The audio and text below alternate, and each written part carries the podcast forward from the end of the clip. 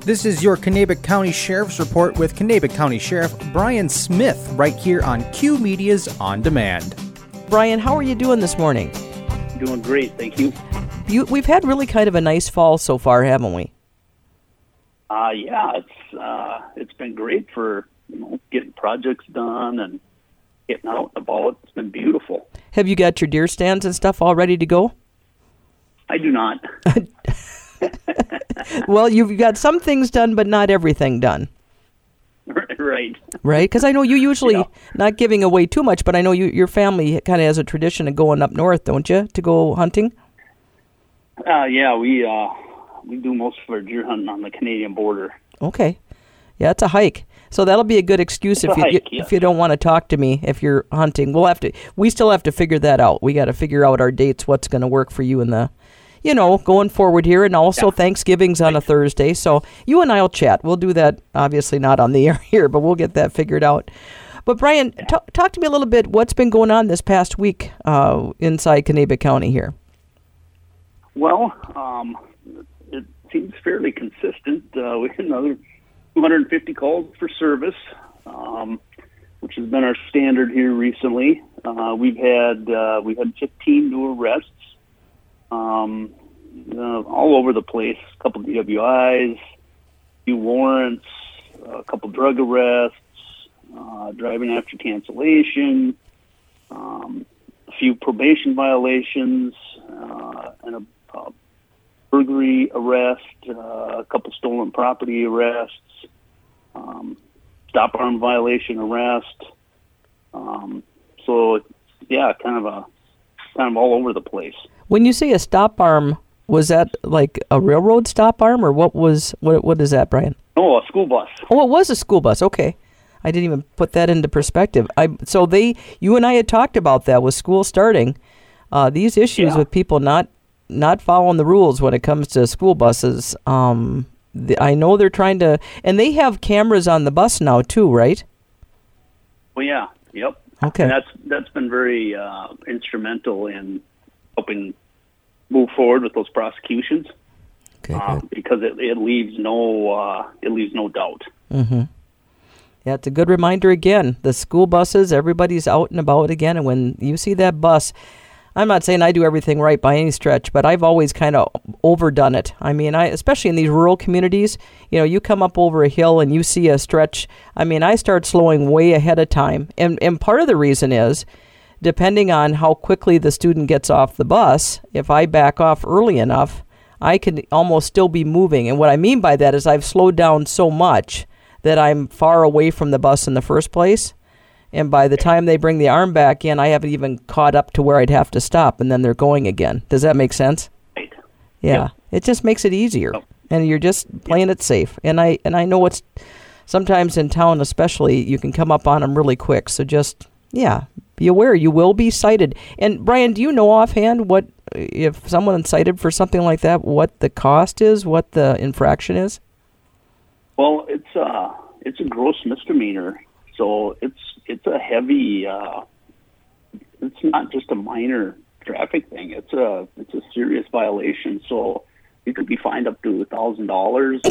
There could be jail time potentially, and um, yeah, it's a it's a pretty serious violation. So just the make reason for it is it's it's so dangerous. You know, yeah. get little kids out on the they put their feet on the on the street to walk to their house and and people aren't following the those those stop arms and going past the buses um, on either side and uh, somebody's going to get killed yeah. and that's not acceptable. Exactly. So just a, just a good reminder there. I kind of interrupted you there. Was there any other uh, things along those lines that you wanted to share with us? Uh, well, we had we had a lot of you know uptick in suspicious calls. So, not sure if that's just because of the fall hunting that's going on. Um, it, it was kind of all over the place, but uh, I do know that there there we've had some metal theft type things going on. Um, so uh, there's there's certainly that kind of activity going on. So please, you see something that doesn't fit, do not hesitate to call us. Give a vehicle description, license plate, direction travel, whatever those kinds of things, and uh, uh, a lot of times we can we can intercept those and and at least get a name um, and a location um, in case something in the future comes up that's uh, criminally involved. Mm-hmm. And when you say metal, are you talking again? Um, what what specifically is it? Still, are we still talking the catalytic converters, that kind of thing? Uh, catalytic converters. Um, we've had a number of not just us, but our neighbors too. Number of thefts of like uh, cable. Um, oh. So there's you know there's cabling projects going on along the along the highways, and there's been spools of cable that have been stolen. they strip the the shielding off and try and sell the metal inside. Um, so yeah, it's you know it, it, it's anything they can sell and get money for. Yeah. Okay. Well, just good to know and to be aware of. Yeah, absolutely.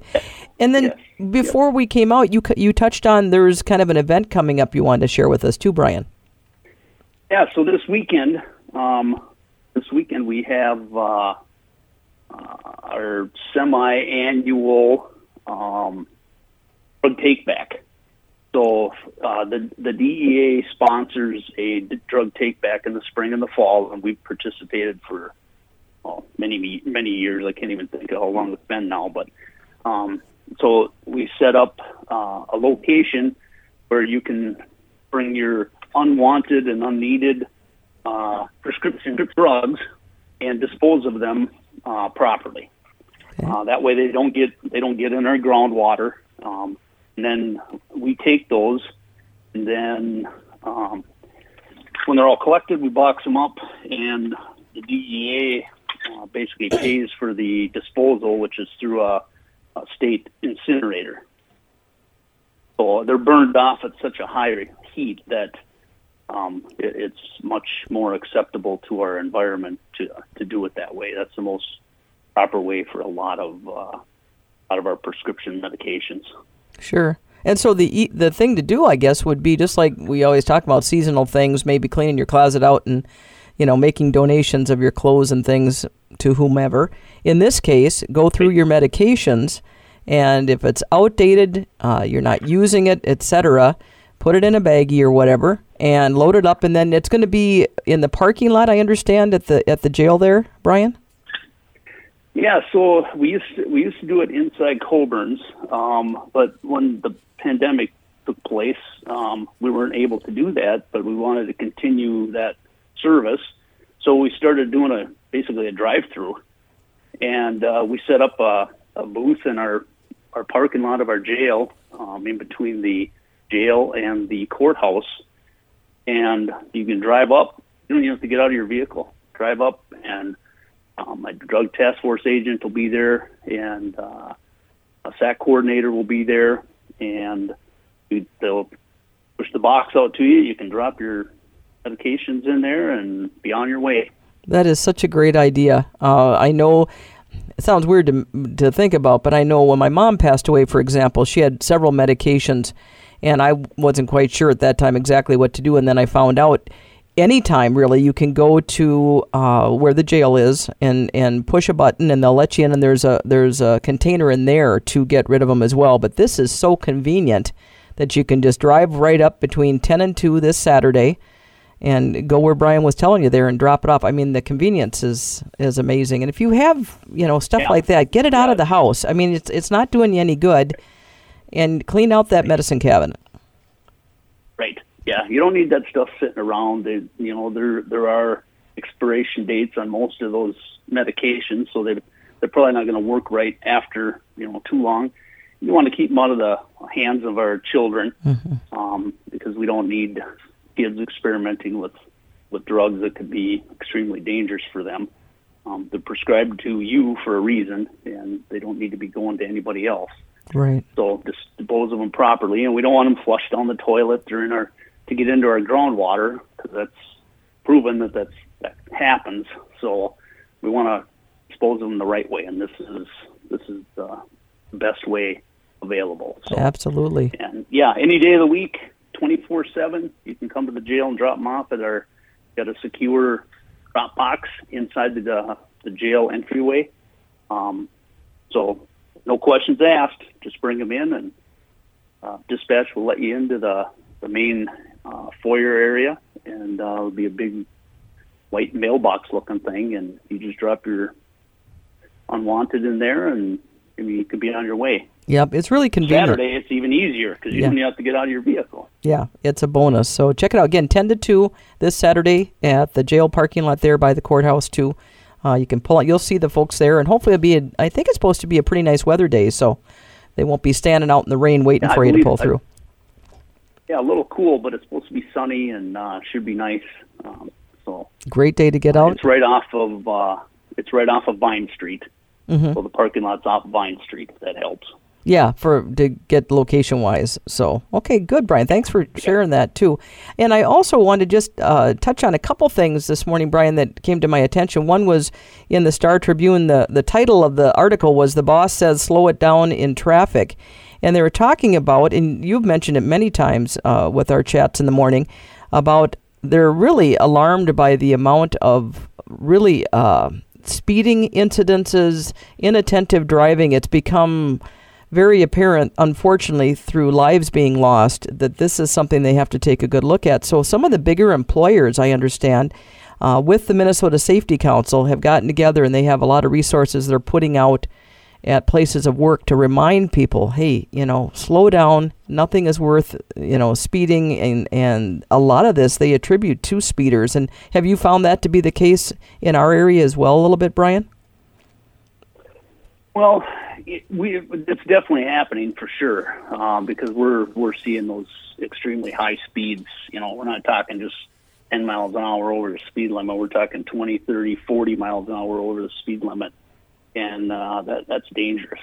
And uh, it's our, our traffic related deaths um, are way up over past years. We haven't seen numbers like these um, maybe ever. Um, so obviously, there's a lot of things going on, and uh, speed is high speeds are are definitely attributing to some of those.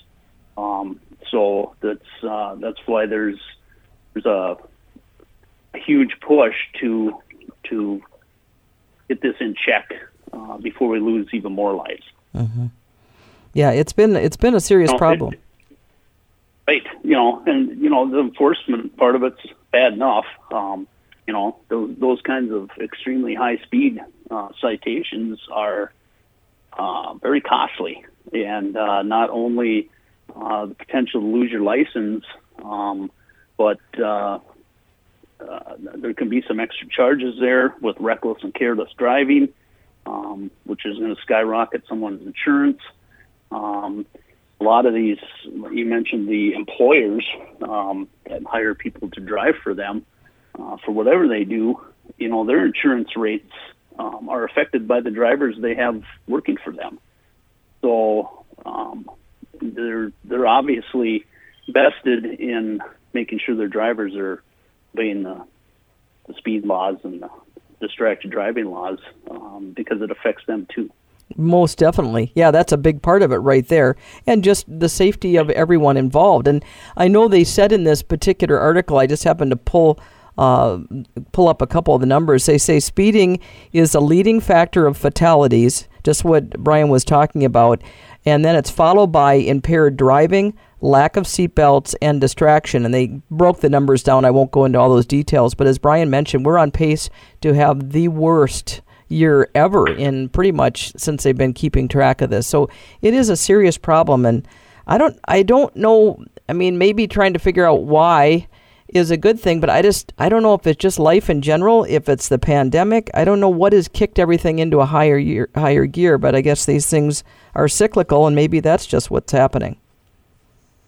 Uh, I, think there's more there's more going on uh, right now than than ever before, and um, I, I had a, a training thing here this past summer uh, through the Sheriff's Association, and um, the the speaker um, did a lot of research on this, and um, we've been through our, our nation has been through a lot in the past uh, 24 months, and uh, it's, it's not dissimilar to um, combat, and there's some post-traumatic stress involved there, and that that can affect people in different ways.